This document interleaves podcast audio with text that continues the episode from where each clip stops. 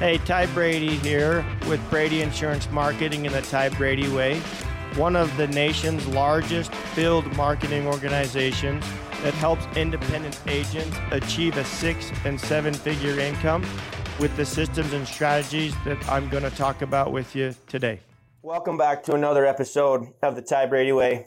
Uh, today, I want to talk a little bit about my special day. My birthday is coming up. So, for those of you that listen to the show, I'm to tell you a little bit about me growing up and, you know, where I'm at today. Just because, you know, I'll be 45, you know, young puppy, right? Me, five kids, got a 21 year old, got a five year old.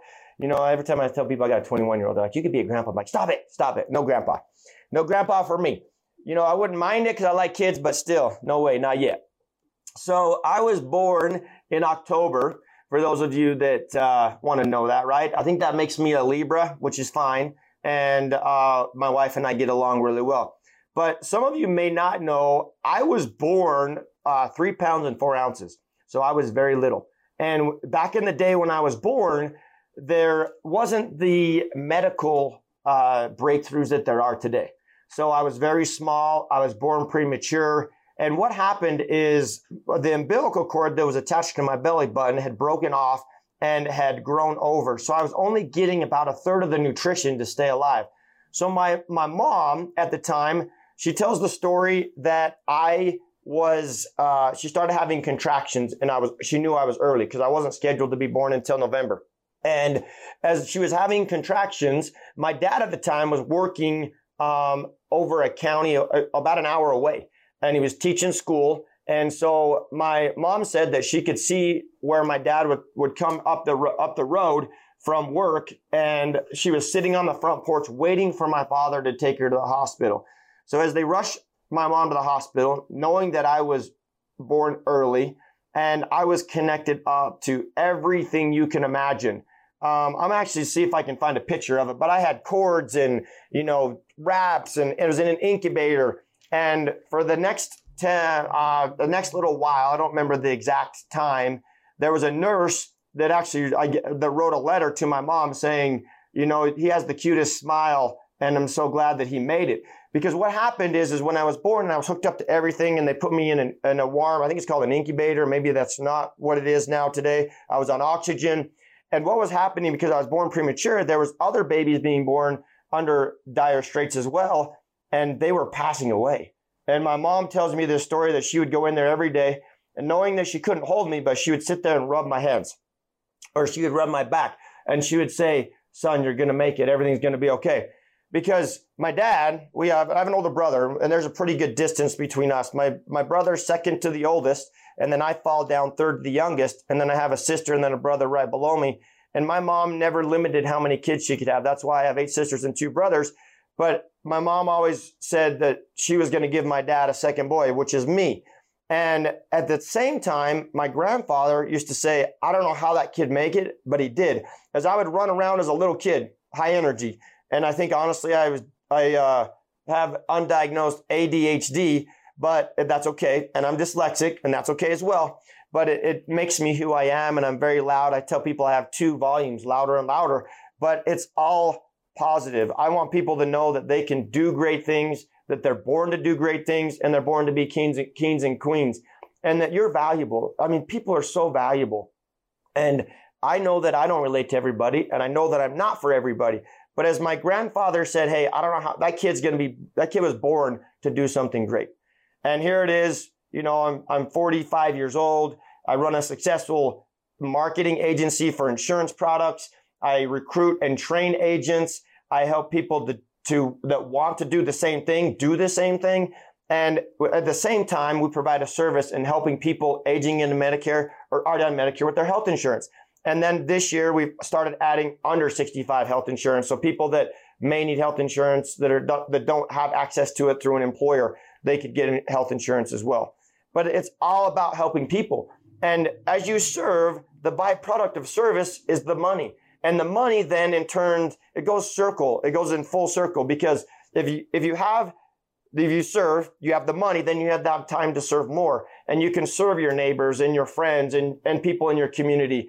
And as you do that, you're outpouring and leaving a legacy. The legacy is not the money. you talk about what legacy do you want to live? A lot of people want to get their name put on a building, or a lot of people want to write a book. Like I talked earlier in a podcast about my mom writing to write a book and to uh, build a theme park and then help my, us kids be financially free. So you know that I was born premature and um, I struggled in school. I struggled. Um, I was bullied in school. I struggled probably because I couldn't read. I had to learn to sight read. I remember sitting with tutors after tutors and, and just struggling because my form of dyslexia is I can't hear the vowels. And, and as you sound, people like, just sound it out. I'm like, I don't know what you mean, just sound it out. Because when I try to sound it out, it did not register. And not only that, I had a little bit of uh, flipping a B to a D and so on. So I struggled with that a lot, which made me my self confidence struggle, right? And what I had to do is I had to learn to sight read. And because of that, a lot of people are like, Ty, you got a great memory. But think about it. If I couldn't read and sound it out, I had to learn something different, which means I learned how to visually see it and then visually see somebody or remember that way. It's what I had to do to survive. So as I as I grow up through elementary school, you know, a little rocky in and out, and and uh, got in a lot of trouble and just goofing off. And a lot of it's because have to do with my self confidence and my. I mean, I remember getting laughed at trying to read. They're like, "You can't read," blah, you know, and I, I still remember that to this day. And I couldn't sound it out. It was just so hard, and I wanted to so bad. I wanted to read, and but I was really good at math. Was the other thing. So uh, so here I am, terrible at reading, and I'm good at math and but at the same time, because of that confidence and my learning disability, I hated school. I hated it with a passion. So as I get in, as I go through junior high, I just fight to survive, do my homework, get into high school. I'm like, I got to get out of here. And so what I decided to do is I'm like, listen, oh, in the middle of this, between my uh, coming out of middle school into high school, I was a foreign exchange student for a year in Europe talk about hard. And that, but that was a lot of fun. I love the food in Europe.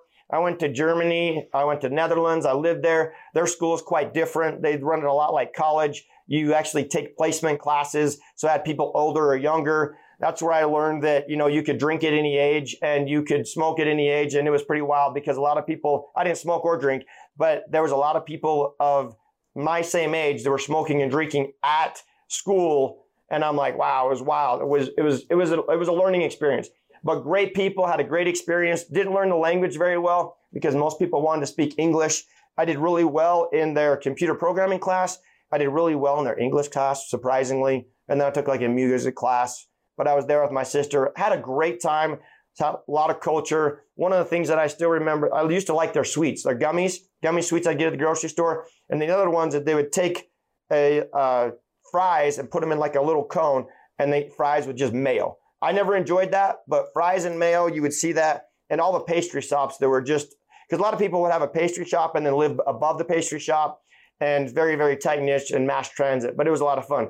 So I go out as a foreign exchange student for about a year. I come back and make a decision. I'm going to graduate from high school early. So literally, I, my sophomore year, I just had to do the normal schedule. My junior year, I would get to school at 7:30 in the morning. I would be out at 11:30, and I'd be on work release the rest of the time. And I just worked, worked, worked, which allowed me to make a lot of money. And I mean, I was at the time you could get a job at 14. By 16, I was running a shift at a local uh, pizza shop. And then I was staying there from usually 11, 11.30, 12 o'clock to, you know, midnight and then going to school the next day. I did that all through my junior year, but man, I had lots of toys. My and my buddies had lots of fun. I had lots of money. I wish I would have learned to save back then, but you know, my parents, again, uh, humble beginnings. My parents made sure that I had a roof over my head, I had food to eat. But if I wanted anything extra, it was on me. So I bought my first car. My parents helped me co-sign on it. I ended up wrecking that, rolling it. Uh, that's a whole story in itself. Then I bought another car and another car because cars was like, I'm like, great, I don't need a house, I have a car. So I spent a lot of money on cars. I think that's why I don't necessarily spend a lot, a lot of money on cars today is I got that out of my system when I was very young. And I realized that cars were a depreciating asset. And so when I would, I'd buy a car and then I'd want to get another one, realize that I was out in the hole to get the new one. It didn't, I didn't sit well with me. So, um, in fact, my wife says, you get a little emotional with cars and, and attached to them. I'm like, you know what? I do. It's because I think it just, you know, growing up. So I graduate from, from high school early and I went to school to get an associate's degree as fast as I could. Um, I tried a couple of different colleges, ended up going to a private school where they just said, hey, here's the path you need to go to get your bachelor's degree. And I hammered it out. That's why I have a bachelor's degree in applied science in industrial design. All of these things were made possible because I was born in October. And it was a rough start. And here I am today. I run a very successful marketing agency. I help give back in the community. I help agents be better. I help serve people that need it. And that's what it's all about. Life is great. You are your legacy and you were born to do something great. I promise you, everybody has it in them, but you have to bring it out in yourself. As always, share, like, and subscribe, and we'll catch you on the next one. Thank you for listening to another episode of the Ty Brady Way. As always, share, like, and subscribe. Um, go to Instagram at ty.r.brady. And as always, love hearing from you. And let me know what you want to learn on the show or what you'd like me to bring up on the show. Thanks. You can find the Ty Brady Way on Instagram as well as Facebook. To stay connected with giveaways and Ty himself, go ahead and follow at ty.r.brady on Instagram as well as Facebook. This podcast was recorded, edited, and produced by Whitney Face Media Marketing. The theme music is an excerpt from Hot Chicken of the Woods by Isaac Joel.